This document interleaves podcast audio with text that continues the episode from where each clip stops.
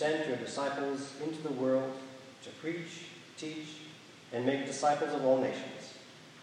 Make us instruments of proclamation, so that all may know the love you have for humanity. We pray these things in the name of Jesus Christ, our Savior and Lord. Amen.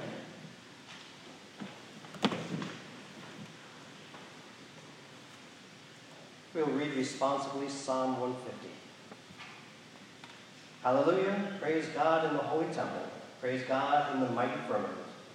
Praise God for mighty acts. Praise God for exceeding greatness. Praise God with trumpet sound. Praise God with lyre and harp. Praise God with tambourine and dance. Praise God with strings and pipe. Praise God with resounding cymbals. Praise God with loud clanging cymbals. Let everything that has breath praise the Lord. Hallelujah. The good news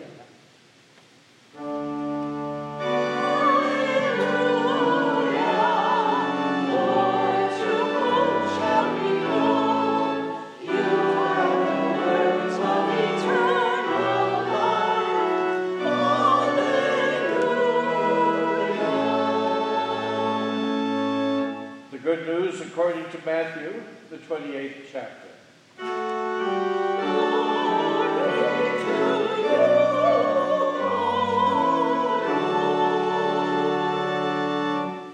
Close of Matthew's gospel is not the end of the story. Jesus commissions his disciples and all who follow him to proclaim the gospel throughout the earth and to the end of the age. Matthew writes, Now the eleven disciples went to Galilee, to the mountain to which Jesus had directed them. When they saw him, they worshipped him, but some doubted. And Jesus came and said to them, All authority in heaven and on earth has been given to me.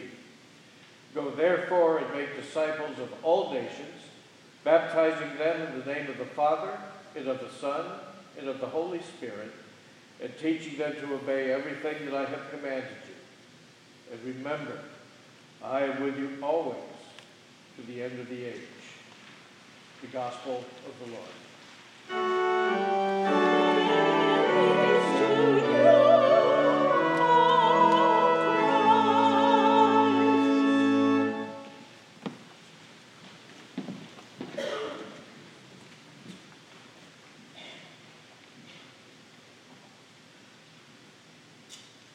So Easter is done. The hallelujahs were sung. The eggs were hunted. Poor eggs. They never had a chance, right? The chocolate has been consumed. That's Easter as most people know it.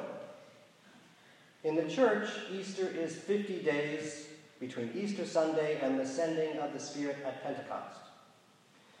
For many or most people, Easter is a spring festival for fashion, family, feasting.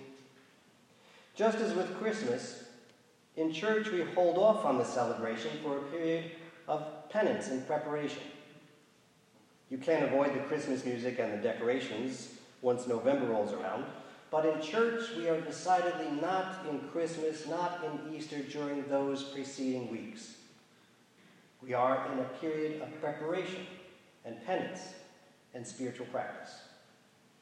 Advent and Lent are periods of quiet contemplation and commitment to things like discipline, charity, prayer, service. Most people who celebrate Easter and Christmas have weeks of decoration and enjoyment. And then the day marks the culmination, the end. When the Easter candy is eaten, there's nothing left but maybe a stomachache. Otherwise, it's over and on to Cinco de Mayo or Mother's Day or another day of family fun. For most people, Easter and Christmas are seasons of celebration. No personal or spiritual preparation required. And when the day arrives, the joy is spent.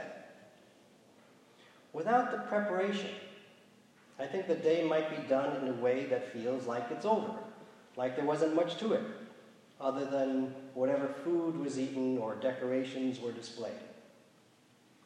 For us, for church, These days have preparation that involves self reflection and study. And then the celebration is not one meal, but a season of deepening sense of purpose and belonging. For us, the observance is not candy and cardboard decorations, but a season of recounting stories of faith, singing songs of praise, and living lives of gratitude. Someone once said, faith cannot be stockpiled. It needs a pattern of replenishment. Faith is not gold sitting in a safe, it is a fire that needs fuel. Faith cannot be stockpiled, it needs a pattern of replenishment. Replenishment means you have a reservoir of understanding, of experience, and trust. You can draw down a reservoir pretty quickly if it's not being replenished somehow. Replenishment means that you keep your energy and exert your energy and your strength at a certain level. So the well doesn't run dry, so the tank doesn't empty, so the battery doesn't fail. Faith is a well of vital water, a tank of fuel to keep your engine running, a battery to keep the circuits live. Faith needs to be fed, and faith needs to move and to grow and to live. Easter is not one day, it's not one basket, it's not one meal. Easter is the reason we gather every Sunday. Jesus' followers gathered to keep the Sabbath on Saturdays. Within the next generation, the disciples became a more defined community. Jesus had become their watering well, and gathering each week was their replenishment. Eventually, especially as more non Jews joined the fellowship, the Sabbath was discontinued. There was also growing disagreement and conflict as a part of this, but also what happened with the community with Jesus' resurrection changed everything. God was no longer just the God of Abraham and Isaac and Jacob, but also God the Father, Son, and Holy Spirit. The commandment to observe the Sabbath was transformed into a gathering to remember the Last Supper, to gather on each Sunday to remember the day of resurrection. Easter changed everything for those early Christians. Easter should shape our lives, not one day, but every day. For those early Christians, death no longer meant an end. Oppressive governments that persecuted those who strayed from imperial practices were no longer the ultimate power in their life. It doesn't take long for the prayers and the hymns and the homilies of Easter Sunday to fade away and for our worries and distractions to take over. Faith cannot be stockpiled, it needs a pattern of replenishment. We should not neglect to meet together. St. Paul wrote in the letter to the Hebrews, Let us hold unswervingly to the hope we profess, for he who promised is faithful. And let us consider how we may spur one another on toward love and good deeds. We cannot stockpile any relationship with anyone in our lives. We need to tend to those relationships. Easter happened 2,000 years ago, but it is here for you now. Resurrection is the promise we received in our baptism.